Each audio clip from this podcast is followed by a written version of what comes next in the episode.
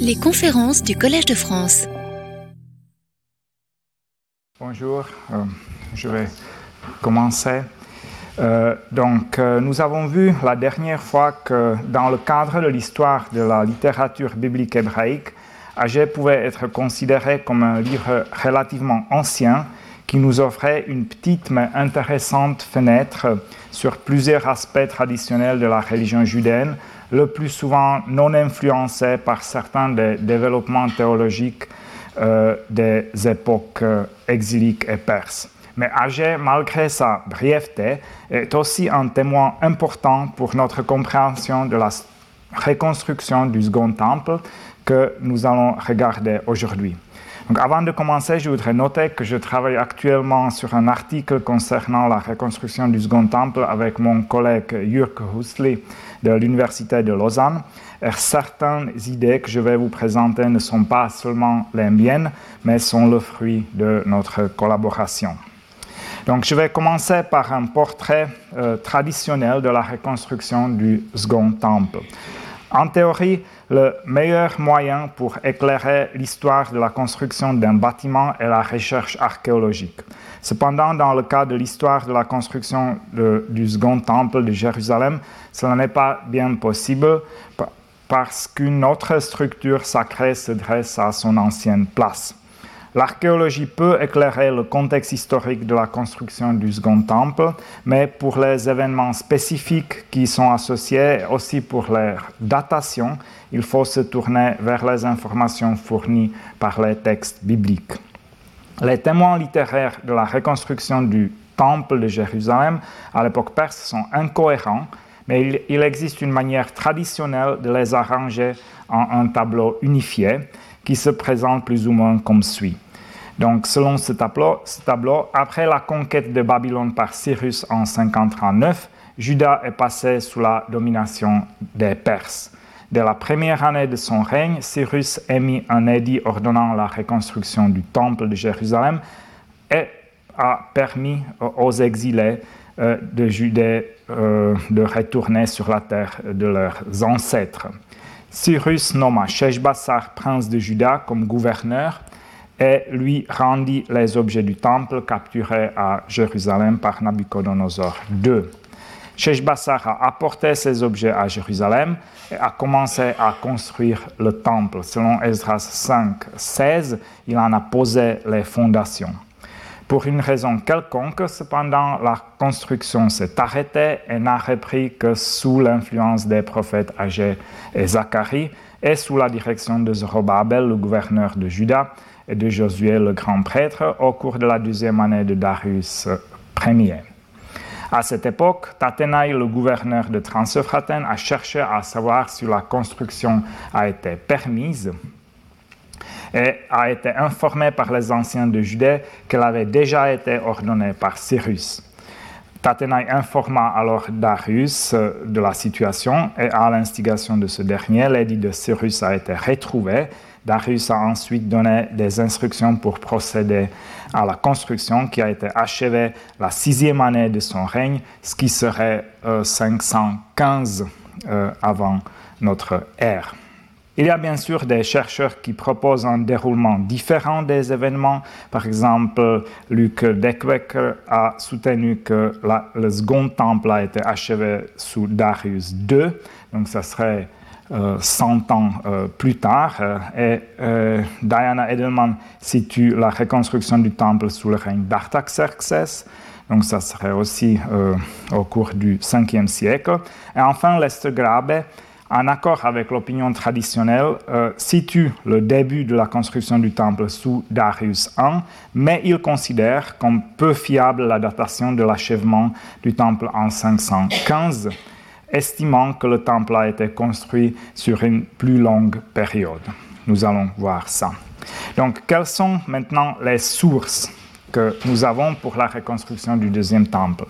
Les oracles des livres d'Agé et de Zacharie 1 à 8 sont euh, généralement considérés comme représentant des sources relativement proches des événements décrits.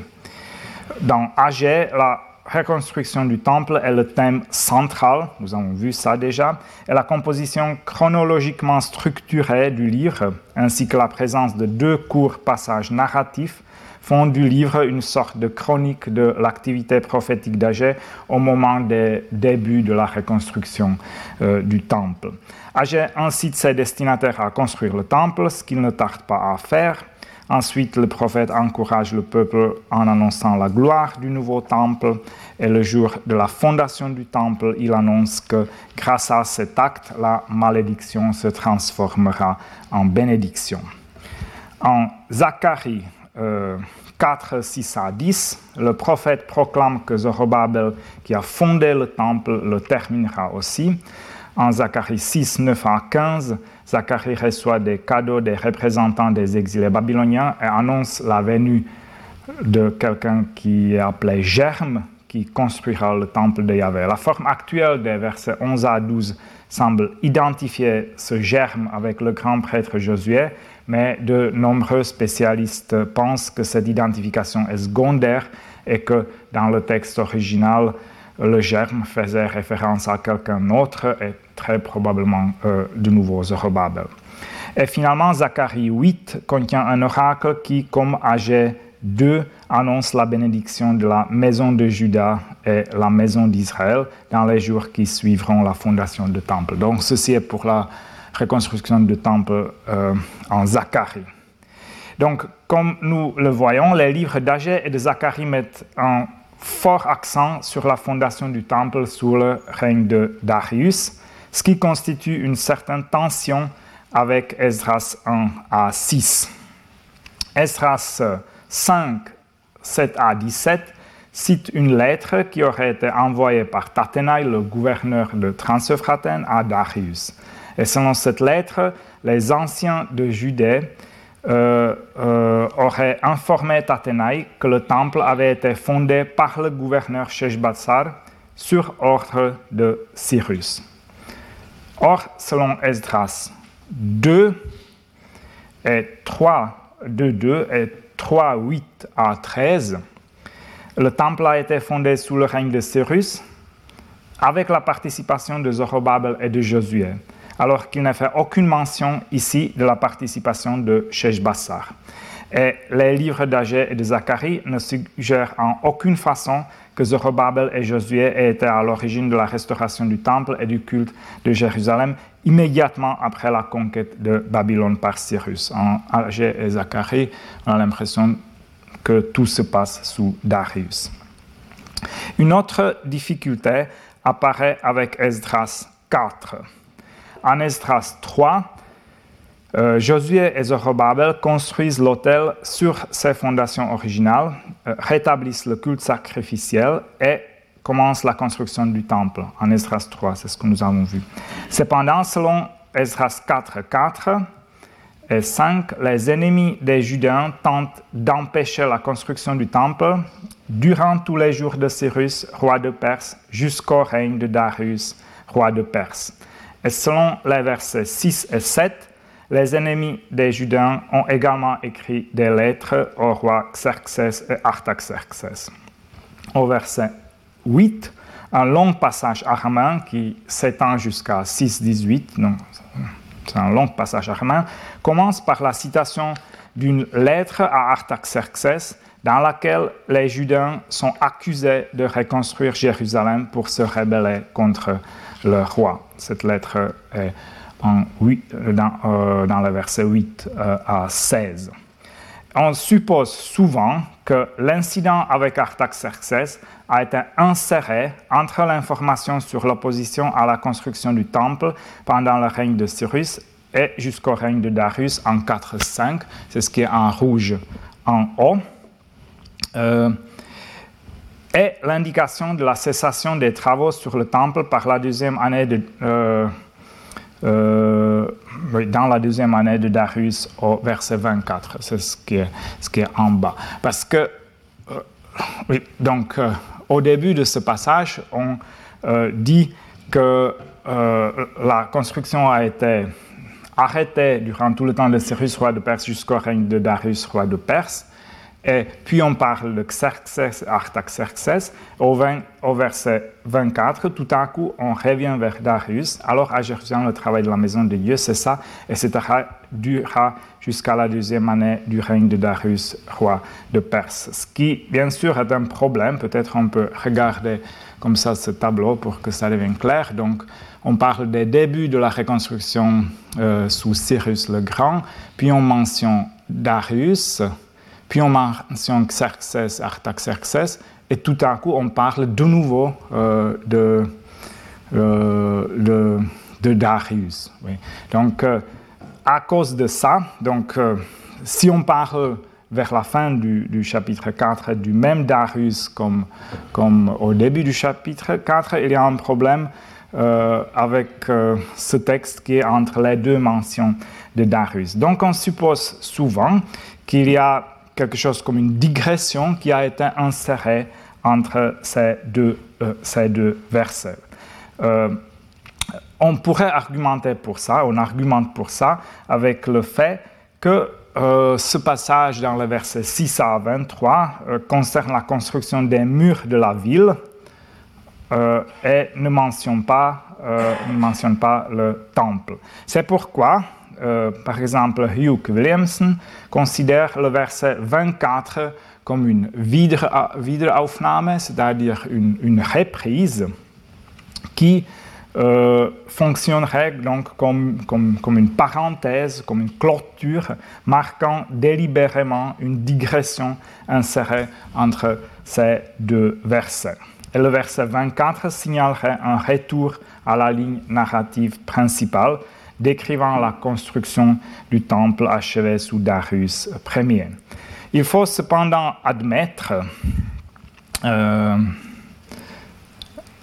euh, il faut cependant admettre que la série d'occurrences du verbe batalar, qui veut dire, euh, c'est un verbe araméen, qui veut dire en perle cesser, arrêter, dans le sens intransitif, et dans le pile arrêter, euh, le sens transitif, donc arrêter quelque chose. Donc qu'une série de ce verbe dans les versets 21 jusqu'à 24 complique quelque peu cette interprétation.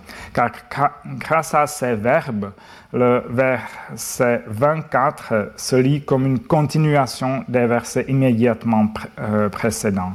Donc euh, nous pouvons regarder ce texte. Artaxerxes ordonne d'arrêter le travail des bâtisseurs au verset 21. Rechum Shimshai et leurs compagnons se rendent à Jérusalem et empêchent les Judains de travailler au verset 23. Et après quoi, il est précisé que les travaux du temple ont été arrêtés et sont restés en suspens jusqu'à la deuxième année du règne de Darius, dans le verset 24. Euh, Donc, euh, je crois que ceci ne, ne, suggère pas que le verset 24 vraiment fonctionne comme, comme une Wiederaufnahme, comme une parenthèse qui, qui, marque cette digression. Et il n'est pas exclu que la chronologie de Esdras 1 à 6 soit tout simplement euh, confuse. Donc, ici, je fais un petit excursus encore. Euh, il est nécessaire de mentionner ici peut-être que euh, certains chercheurs n'acceptent pas les possibilités d'interprétation d'Esdras 4 que je viens de présenter, donc soit une digression, soit juste une confusion dans la chronologie, et prennent par contre au sérieux la chronologie qui se dégage du texte araméen d'Esdras 4, 8 jusqu'à 6, euh, 6, 18. Donc regardons peut-être ça encore. Euh, une fois. Oui, donc, ici. Donc, si nous prenons juste euh, ce chapitre 4, euh, 4, 6, disons, jusqu'à euh, jusqu'à 6, 14, donc qu'est-ce que nous avons? Nous avons la mention de Xerxes, puis nous avons la mention de Artaxerxes, l'interruption jusqu'à la deuxième année de Darius, euh, puis euh, le chapitre 5 qui se déroule sous le règne de Darius, et puis la mention de l'achèvement du temple en 615 euh, en sixième année de Darius. Donc, si on prend juste ce, texte araméen, 4, 6 jusqu'à 6-14, on pourrait imaginer peut-être, donc nous avons la, la suite de des euh, rois Xerxes, Artaxerxes, euh, Darius, on pourrait imaginer que le Darius dont on parle est le Darius II. Euh, Donc il y a des chercheurs qui prennent au sérieux cette, cette suite de noms en 4-6 jusqu'à 6-14 et argumentent que le temple a été construit seulement sous Darius II. Et il y a encore un, argument qui est utilisé pour ça, euh, et c'est euh, euh, le livre du troisième Esdras, ou Esdras Alpha. Parfois on appelle ce texte premier Esdras, parfois troisième Esdras. C'est un livre euh, considéré dans la tradition, tradition catholique comme euh, deutérocanonique. Euh, il est considéré comme apocryphe dans euh, la tradition protestante. En tout cas, il s'agit d'un livre qui ne fait pas partie de la Bible hébraïque, mais qui fait partie de la Septante, qui se trouve dans les manuscrits de la Septante. Et dans ce livre, ce livre euh, contient, avec, euh, avec certains ajouts, mais contient surtout l'histoire euh, racontée dans, dans le livre canonique d'Esdras. donc, oui, donc, si on prend dans le canon rabbinique, vous savez peut-être que Esdras, Néhémie est considéré comme sont considérés comme un livre. Donc, dans ce texte de troisième Esdras, on a juste les passages qui concernent Esdras, on n'a pas les passages qui concernent Némi. Et en plus, euh, euh, ce qui nous intéresse surtout maintenant, c'est que le texte est arrangé différemment.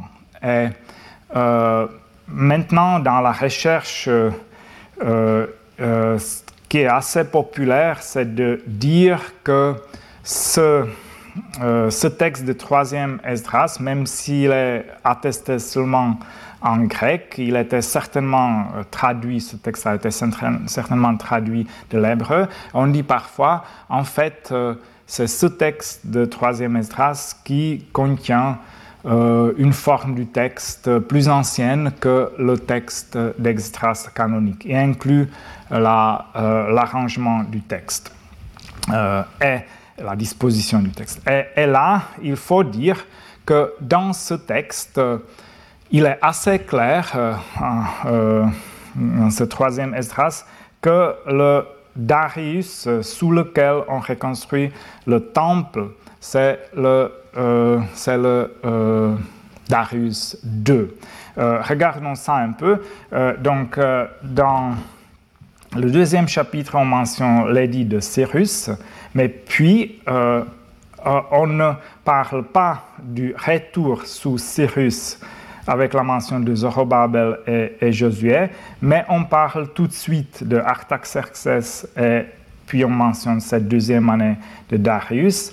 Donc, dans ce texte, il est vrai, il n'y a pas ce problème avec euh, Darius apparaissant d'abord avant Xerxès et Artaxerxès et puis après euh, Xerxès et Artaxerxès. Et en troisième Esdras, alors, je dirais qu'il est assez clair que pour l'auteur du troisième Esdras, le temple est construit sous le Darius qui règne euh, après,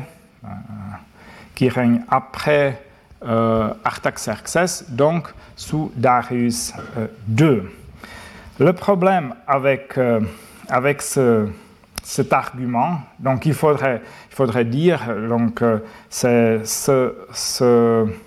ah ce, texte euh, de troisième Esdras qui est plus ancien que le texte d'Esdras canonique. On a ici la euh, bonne chronologie et donc le temple n'est pas construit que sous Darius II. Le problème avec ce texte du euh, troisième Esdras, c'est la scène qui apparaît en Esdras 3, 12 et 13, euh, et en troisième Esdras 5, 60 et 62. Euh, Regardons ce passage. Donc, je lis ce texte comme nous l'avons en Esdras canonique, alors beaucoup de prêtres, de lévites et de chefs de famille parmi les plus âgés, ceux qui avaient vu la maison d'autrefois, pleuraient à haute voix, tandis qu'on posait sous leurs yeux les fondations de cette maison-ci. Mais beaucoup aussi élevaient la voix en joyeuse ovation. Aussi le peuple ne pouvait-il distinguer le bruit des ovations joyeuses du bruit des pleurs populaires car le peuple poussait de grandes ovations dont le bruit s'entendait très loin. Donc, euh, on y mentionne ici les gens les plus âgés qui ont encore vu la maison d'autrefois et qui pleuraient parce que, parce que la, euh, ouais, quand on posait euh, les fondations du nouveau temple. Texte on a un texte très pareil en, troisième Esdras. Et ce texte est probablement euh, dépendant d'AG 2-3. Euh, nous avons déjà vu ce texte, je crois. Quel est parmi vous le survivant qui a vu cette maison dans son ancienne gloire et comment le voyez-vous à présent? N'apparaît-elle pas à vos yeux comme rien? Or, le problème, c'est que euh, dans ce troisième Esdras, dans ce troisième Esdras, euh, euh, nous avons ce texte en 5, 60 à 62. donc déjà sous Zorobabel et Josué, donc déjà sous Darius, donc selon Esdras 3, sous Darius 2, ce qui veut dire que cette scène, est euh, euh, le problème, c'est que Darius II euh, est monté sur le trône 166 ans après la destruction du premier temple. Donc, cette scène ne marche pas du tout sous Darius II.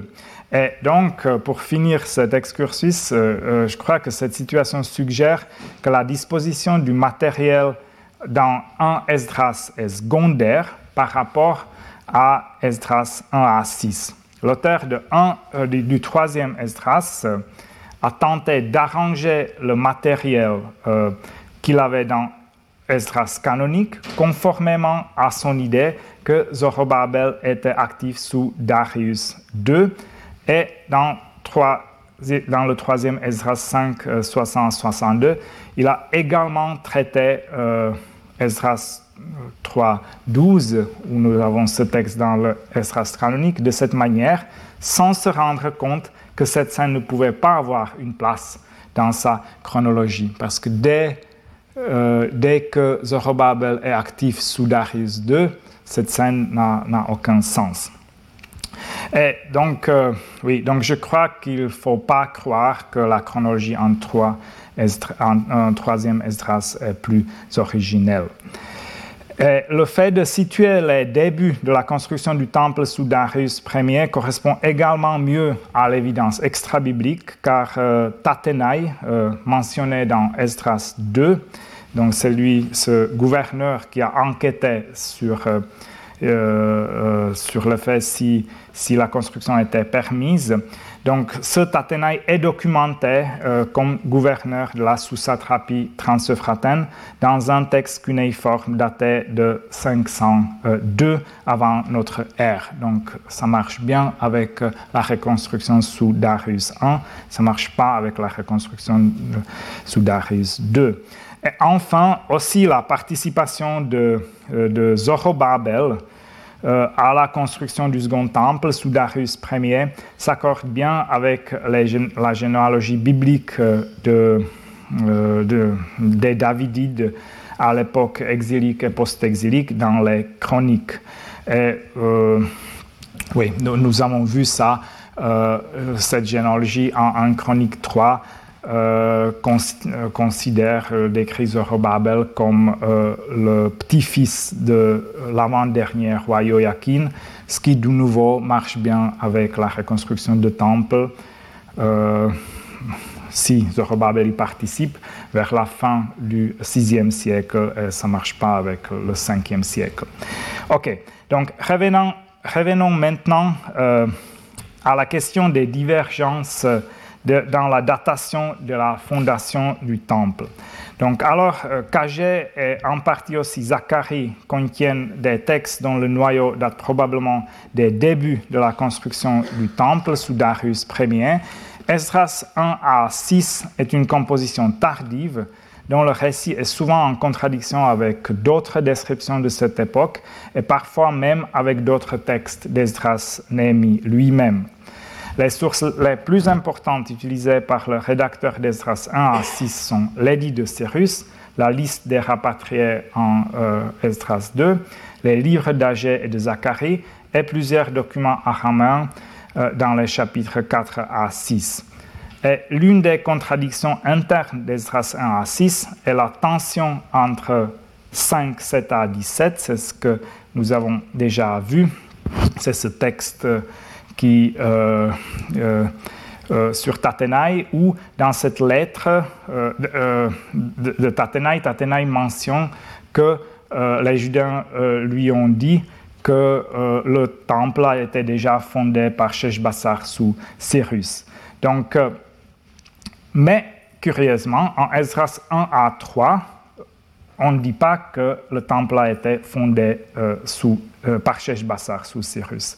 Donc, donc il y a une contradiction même interne à Esdras 1 à 6 parce que dans cette lettre citée en Esdras 5, on mentionne cette fondation euh, du temple euh, par, euh, par, Esdras, qui n'est pas mentionnée quand l'auteur d'Esdras 6 décrit les événements lui-même. Donc on peut bien sûr se demander si la lettre de Tatenaï est réellement une lettre authentique, mais on suppose parfois que parmi les prétendus documents officiels araméens cités en Esdras 4 à 5, cette lettre pourrait contenir la plus grande quantité du matériel euh, authentique ou du moins ancien.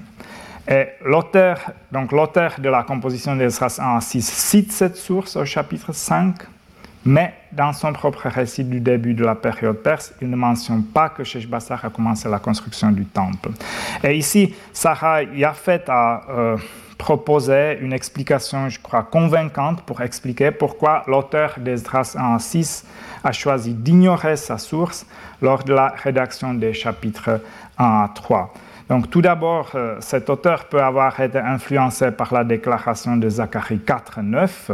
Ce sont les mains de Zorobabel qui ont posé les fondements euh, de cette maison. Ce sont elles aussi qui l'achèveront. Et deuxièmement, dans le récit de cet auteur, la construction du temple de Jérusalem avait déjà été ordonné par Cyrus immédiatement après la conquête de l'Empire babylonien. Euh, c'était dit de Cyrus en Esdras 1. Et donc, dans le portrait d'Esdras 1 6, Zorobabel et Josué, parce que euh, cet auteur connaissait ce texte de Zacharie, selon lequel c'est euh, Zorobabel qui a fondé le temple. Donc, dans son texte, euh, Zorobabel et Josué doivent avoir fait partie du tout premier groupe de rapatriés au début du règne de Cyrus. Donc, euh, oui, cet auteur de Esdras 106, probablement à cause de la combinaison de ces motifs, situe l'activité de Zorobabel déjà, déjà tout au début de l'époque perse.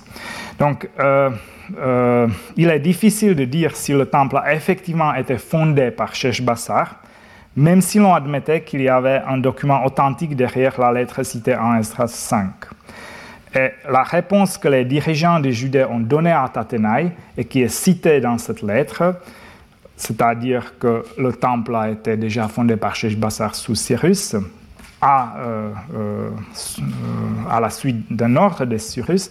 Donc cette réponse vise manifestement à justifier la construction du temple par l'argument selon, par l'argument selon lequel il s'agissait d'une entreprise qui avait déjà été ordonnée par Cyrus lui-même et qui avait également commencé par la pose des fondations sous son règne. Et lier la fondation du temple à l'édit de Cyrus est de toute façon une fonction de ce texte, qu'il soit basé sur un document authentique ou non, et c'est ce but de légitimation qui rend la valeur historique de l'information particulièrement euh, incertaine. Cependant, la fondation du temple avait aussi un potentiel de légitimation pour Zorobabel lui-même pendant le règne de Darius. Et cela est particulièrement évident dans certains textes d'Agé et de Zacharie que je vais maintenant aborder. Donc, euh, fondation du temple par Zorobabel selon Agé. Dans le Proche-Orient ancien, la construction des temples était le plus souvent une prérogative royale. De même, dans le royaume de Juda préexilique, le soin apporté par les Davidides au sanctuaire de Jérusalem jouait un rôle important dans leur idéologie royale. Nous avons déjà vu un peu ça. Euh, euh semble perpétuer et reconstituer euh, cette relation traditionnelle et légitimatrice entre la royauté davidique et le temple de Jérusalem. Bien sûr, la royauté davidique n'est jamais explicitement mentionnée dans Agé. Néanmoins, l'élévation de Zorobabel annoncée dans le dernier oracle du livre est décrite dans un langage qui reprend probablement des motifs de l'idéologie royale préexilique et connote le futur statut royal de Zorobabel en Agé 2, 23. Nous allons voir ça la prochaine fois. D'après les dates données dans Agé 2, 10 euh, et 20, euh, le dernier oracle a été proclamé le jour de la fondation du temple. Et comme je disais dans hmm, la première conférence, ces dates font partie au moins formellement du cadre rédactionnel secondaire et leur fiabilité est donc euh, sujette à caution. Néanmoins, le lien thématique entre les deux derniers oracles du livre concernant la fondation du temple et l'élévation de Zorobabel est, évident. Zacharie 4, 9 suggère que le temple a effectivement été fondé sous la direction de Zorobabel. Et de même, l'invitation de euh, AG 2.4 à construire courageusement euh, le temple s'adressait à l'origine à Zorobabel et à tout le peuple du pays, et non au grand prêtre Josué, dont le nom a été ajouté par l'auteur du cadre rédaction. Nous pouvons y revenir dans la discussion, je ne vais pas le montrer ici. Mais je crois qu'à l'origine, Josué ne figurait pas du tout dans les oracles d'Agé et a été introduit dans le livre par l'auteur du cadre rédactionnel. Or, étant donné l'importance que le soin apporté au temple de Jérusalem avait dans l'idéologie royale judéenne préexilique, étant donné que dans le Proche-Orient ancien, la fondation du temple était généralement une prérogative royale, l'acte de fondation du temple accompli par ce Robabel, qui était considéré comme un Davidite, a dû lui-même connoter une certaine restauration des conditions préexiliques légitimant ainsi le pouvoir de Zorobabel. dans le texte d'Agé, l'importance euh, euh, de la fondation du temple pour la légitimation de Zorobabel est renforcée par le fait qu'elle est juxtaposée à la proclamation de l'élévation de Zorobabel, décrite en des termes qui font écho à l'idéologie royale judéenne préexilique. Donc les oracles réunis dans Agé 2 constitue un complexe traditionnel de motifs adaptés à la situation de Yehud au début de la période perse. La restauration du David Zorobabel, mentionnée dans le verset 23, est liée à la reconstruction du temple, dans le verset 4 et 10 à 19, et à la victoire sur les ennemis de Juda, dans le verset 22, et à leur soumission, dans le verset 6 à 8. Yahvé qui habitera dans le temple va bénir non seulement le Davidite au pouvoir, mais aussi le peuple et le lieu, dans le verset 9, organisé autour du centre défini par la dynastie et le temple. Nous avons vu ce texte la dernière fois. La représentation des effets de la fondation du temple et de la restauration davidique aurait peut-être été encore plus grandiose dans la collection primitive des oracles d'Agé si, comme je l'ai suggéré dans la première conférence, les versets 3 à 9 euh, euh, suivaient à l'origine les versets 21 euh, jusqu'à 23. Donc euh, ici, nous pouvons revenir encore une fois à la question de la relation entre la fondation du temple par Zorobabel et la fondation par Sheshbassar, mentionnée en Esdras 5, 16. Donc, étant donné, donc je disais qu'on ne pouvait pas dire si le temple était déjà fondé, a été déjà fondé par Sheshbassar, mais étant donné la fonction idéologique du rituel de fondation du temple, il ne serait pas surprenant que Zorobabel ait posé la fondation du temple sous le règne de Darius, même si l'on savait ou si on croyait que Sheshbassar avait déjà fait la même chose sous le règne de Cyrus. Des phénomènes analogues sont bien attestés en Mésopotamie, par exemple le dernier roi néo-babylonien Nabonide, qui en tant qu'usurpateur avait particulièrement euh, besoin de légitimer son règne par sa relation exceptionnelle euh, avec les dieux. Donc, dans ces inscriptions, ce Nabonide dénigre ses prédécesseurs euh, dans ces inscriptions parce qu'ils n'ont pas réussi à trouver les premières fondations des temples lorsqu'ils les ont reconstruits. Et ces temples euh, n'ont donc pas été construits comme prévu à l'origine et sont tombés en ruine prématurément et ils n'ont été reconstruits sur leurs fondations originelles que par Nabonide euh, lui-même, selon ces inscriptions. Donc, Selon AG 2, 15 à 19, la fondation rituelle du temple, mentionnée dans le verset 18, depuis le jour où fut fondé le temple de Yahvé, ou la pose d'une pierre à côté d'une autre, qui est mentionnée dans le verset 15, avant qu'on eût posé une pierre à côté d'une pierre dans le temple de Yahvé, aura donc cette action de la fondation aura pour résultat un changement total dans la vie des Judéens.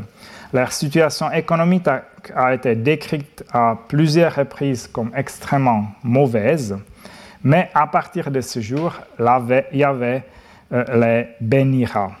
L'accomplissement des rituels lors de la fondation du temple est bien documenté dans toute la Méditerranée orientale et en Mésopotamie. Euh, sur le plan archéologique, les rituels effectués dans les premières phases de la construction du temple sont mis en évidence principalement grâce aux dépôts de fondation. Donc, qu'est-ce que c'est ces dépôts de fondation Souvent, on peut voir que quand on posait euh, des premières pierres ou quand on posait des fondations, on faisait des rituels et puis euh, les restes de ces rituels, les instruments utilisés dans ces rituels ou euh, les les os, des, sacrifices, par exemple, ont été enterrés enterré euh, à côté de ces fondations ou entre les pierres. Ou, ou euh, oui.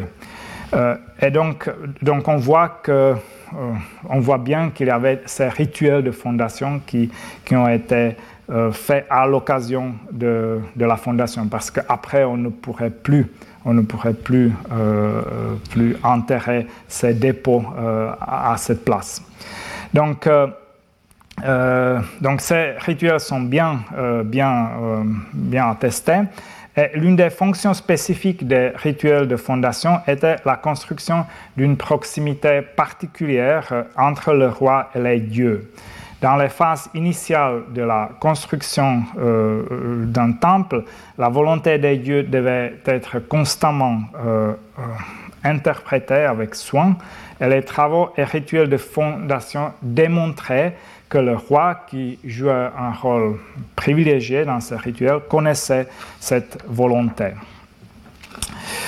Euh, quant à AG 2.19, c'est-à-dire euh, euh, l'annonciation qu'à partir du jour où le temple a été fondé, Yahvé va bénir, on est surtout tenté de de comparer euh, ce texte avec le cylindre A de euh, euh, donc avec un texte sumérien de la fin du troisième millénaire avant notre ère, où le dieu Ningirsu apparaît en rêve au souverain sumérien Gudea et lui promet que déjà la fondation du temple que Gudea est censé construire lui apportera une abondance immédiate. Cependant, je crois qu'il serait euh, erroné de déduire de ce parallèle remarquable dans deux textes très éloignés géographiquement et temporellement que la pose des fondations du temple était considérée comme la source de la fertilité euh, euh, dans le Proche-Orient ancien en général. Parce que normalement, c'est quand même la construction et l'entretien des temples en général qui ont une fonction de légitimation pour le roi, car la véritable source de la bénédiction pour son règne et pour tout le pays est la présence du Dieu dans le temple. Ce n'est pas la fondation qui apporte normalement la bénédiction, c'est quand le temple est construit et quand le Dieu habite dans le temple qu'il bénit euh, le roi, la terre, etc.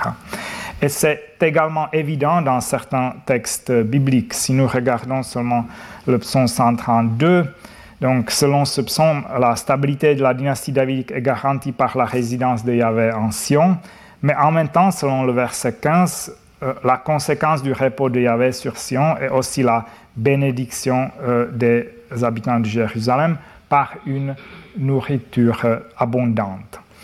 un autre texte où se trouve cette idée que la présence de Dieu dans le temple apporte la fécondité à la terre est Ézéchiel 47, selon lequel un ruisseau vivifiant coulera du temple restauré.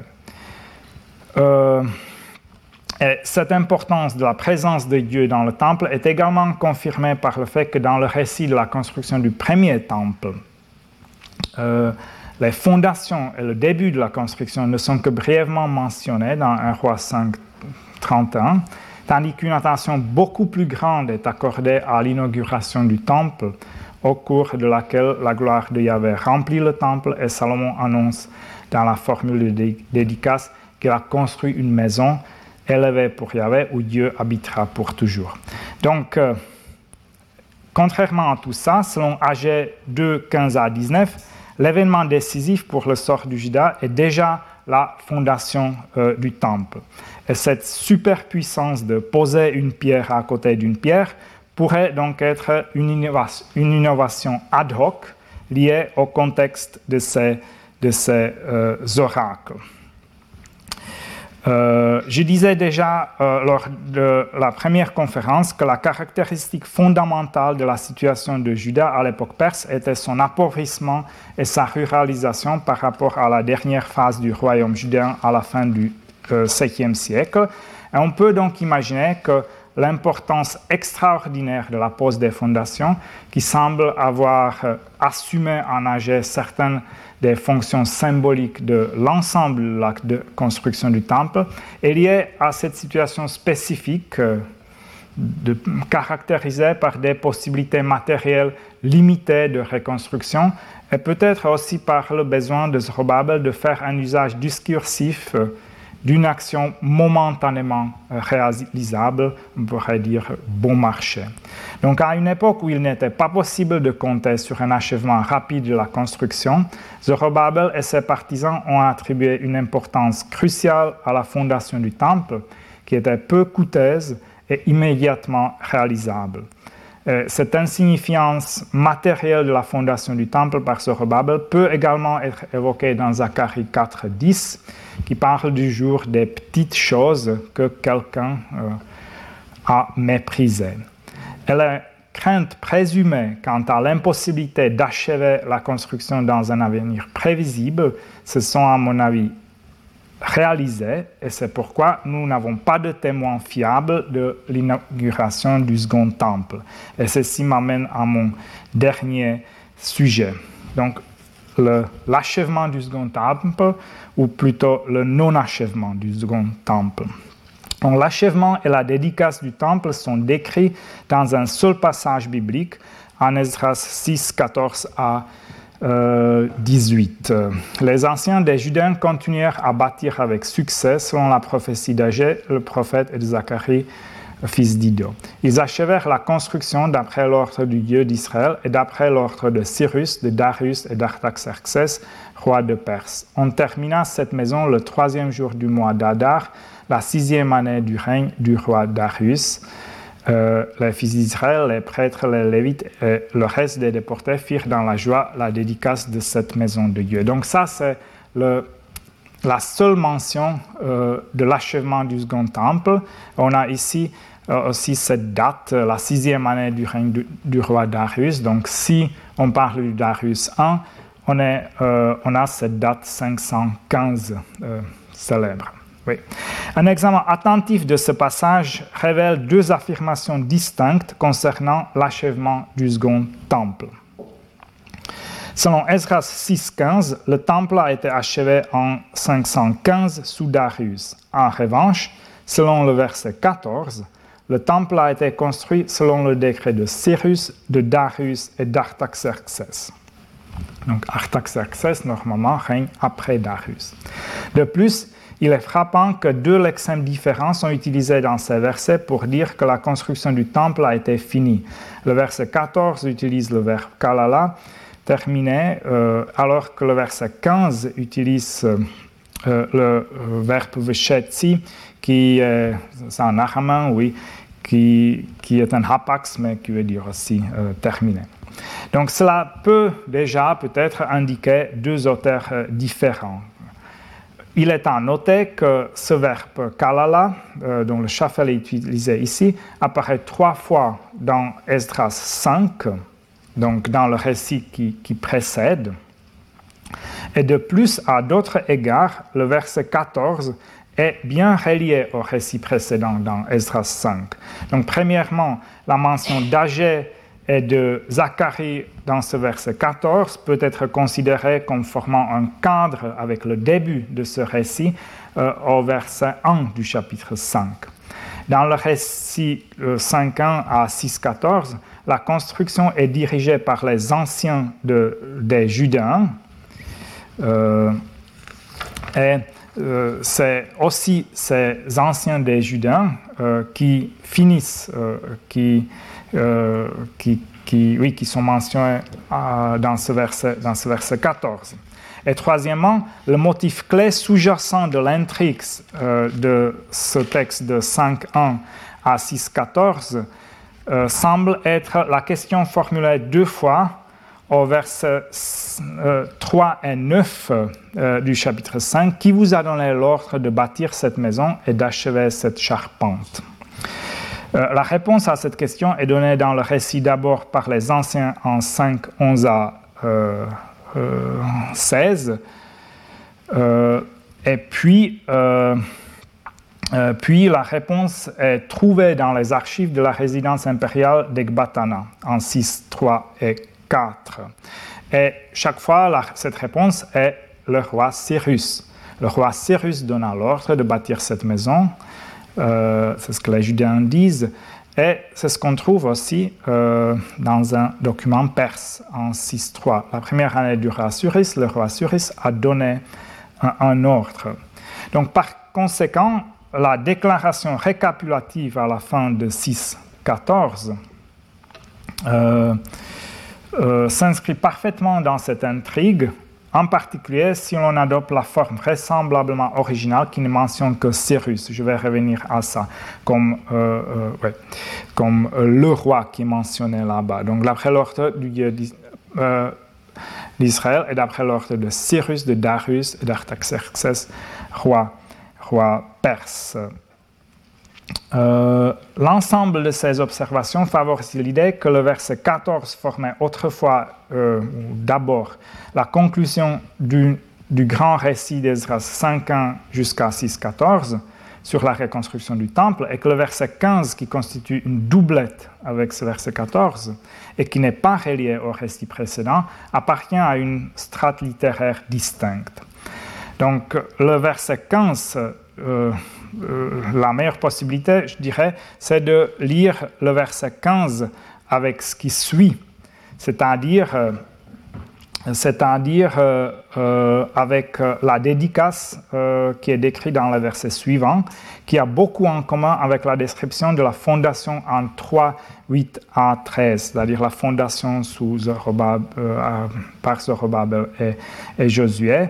Euh, par exemple, c'est les participants qui sont, qui sont, euh, qui sont les mêmes euh, dans, dans ce... Oui, pardon. Dans ce, dans, dans ce, texte, dans, ce texte de... Oui, je vais là. Dans cette dédicace décrite à partir du verset, des versets 16 et dans cette fondation décrite en Esdras 3. C'est les fils d'Israël, les prêtres, les lévites et le reste des déportés. Et euh, oui, contrairement aux, anciens des Judéens qui apparaissent dans, ce texte 5 à 6, 6 14. Donc, euh, euh, je crois que en résumé, le verset 14 constitue à plusieurs égards une conclusion appropriée du récit précédent sur la reconstruction du temple de Jérusalem, en Ezra 5.1 jusqu'à 6.14, tandis que le verset 15 doit probablement être considéré comme un ajout rédactionnel. Ce récit de fondation du temple en Ezra 3 euh, est aussi euh, l'œuvre du rédacteur d'Ezra 1 à 6. Et donc, euh, cette nature rédactionnelle du verset 15 rend peu probable que ce verset reflète une source. Et pourtant, c'est ce verset seulement qui mentionne cette date 515. Peut-être encore, euh, revenons euh, très rapidement euh, à ce verset 14 encore une fois. Dans sa forme actuelle, le verset 14 fait curieusement référence à des ordres relatifs à la construction du temple émis non seulement par Cyrus et Darius, qui sont tous deux mentionnés dans le récit précédent en 5, jusqu'à 6.14, mais aussi par Artaxerxès, qui n'est pas mentionné dans cette section. Et cela semble indiquer que le récit araméen situait à l'origine l'achèvement du temple sous Artaxerxès. Cependant, le verset précédent présente une difficulté grammaticale. En effet, le courrier singulier Melech Paras, le roi de Perse, à la fin du verset, peut être une indication qu'à l'origine un seul roi était mentionné. En raison de la question directrice répétée du récit, c'est-à-dire qui vous a donné l'ordre de reconstruire ce temple et de terminer cette charpente, on peut imaginer qu'à l'origine seulement Cyrus était mentionné comme celui qui a donné cet ordre. Néanmoins, par rapport à notre question concernant l'achèvement du second temple, le verset 14 tel qu'il se présente actuellement, c'est-à-dire faisant référence au décret des trois rois perses, reste intrigant et important, même si nous acceptons que Darius et Artaxerxès pouvaient être ajoutés au verset de façon secondaire. On pourrait en effet s'interroger sur la motivation de cet ajout et on pourrait envisager la possibilité qu'un rédacteur ait voulu préciser qu'en réalité, la construction du temple s'est poursuivie jusqu'au règne d'Artaxerxès et qu'à la fin, non seulement l'autorisation de Cyrus, mais aussi celle de Darius et d'Artaxerxès était nécessaire. Euh, donc, étant donné la nature secondaire de la phrase contenant la date précise en Ezra 6.15, nous devrions nous demander quelle est la source de cette date. Donc, pourquoi quelqu'un a écrit que le temple a été achevé euh, en cette sixième année de Darius, 515 Il semble frappant que la sixième année de Darius euh, soit exactement la septantième année après la destruction du temple, euh, le, 19e, euh, la 19e année de Nabucodonosor. La 19e année est mentionnée en 2 rois 25-8. Nabucodonosor a régné 43 ans, donc euh, nous devons compter encore 24 années restantes de Nabucodonosor, plus des années d'Amel Marduk, plus 4 années de Neriglissar, plus 17 années de Nabonide, plus 9 années de Cyrus, 8 années de Cambis et 6 années de Darius, ce qui donne exactement 70 ans. Donc, euh, il semble possible, je dirais presque probable, que l'auteur d'Esdras 6.15 ait simplement inventé cette date sous l'influence de l'idée que la colère de Yahvé euh, durerait 70 euh, Donc, euh, j'arrive aux conclusions. Donc, au début de la période perse, Juda euh, euh, conservait apparemment la même structure administrative que sous la domination babylonienne. La capitale du Yehud était Mitzpah en Benjamin et Ramat Rachel restait un centre administratif important. Jérusalem a commencé à prendre de l'importance, peut-être seulement en relation avec la euh, reconstruction du temple. Cependant, les livres d'Agé et de Zacharie suggèrent qu'au début de la reconstruction du temple, l'impulsion la plus importante pour la reconstruction du temple de Jérusalem est venue de Zorobabel plutôt que des prêtres. Et c'est pour Zorobabel, qui se présentait était peut-être comme un Davidide, que la relation avec le sanctuaire de l'ancien royaume judéen était cruciale. L'accent mis euh, sur l'importance de la simple fondation du temple correspond bien à la pauvreté de Juda en général et de Jérusalem et son, euh, Jérusalem en particulier. L'achèvement rapide du temple ne pouvait pas être attendu et n'a pas eu lieu. Cette situation prolongée, c'est-à-dire une situation dans laquelle le temple Jérusalem et son culte ont été restaurés dans une certaine mesure, mais en même temps l'achèvement du temple pouvait être attendu dans le futur, peut être lié au contenu de certains textes bibliques de la période perse, qui d'une part peuvent refléter le culte du second temple, tout en étant en même temps des textes programmatiques de ce que serait le culte lorsque le temple serait complètement achevé. C'est ainsi que Jürgen comprend par exemple l'œuvre sacerdotale qui pourrait avoir été écrite au 5e siècle, donc pourrait refléter certains aspects du culte du temple existant, mais pourrait aussi anticiper en même temps certains aspects du culte futur dans le temple entièrement restauré, par exemple la présence de l'arche. Un autre texte qui pourrait être envisagé dans ce contexte euh, d'un culte existant, mais avant l'achèvement du temple, qui n'a peut-être jamais eu lieu, euh, pourrait être Ézéchiel 40 à 48. Merci pour votre attention. Retrouvez tous les contenus du Collège de France sur www.colège-2-france.fr.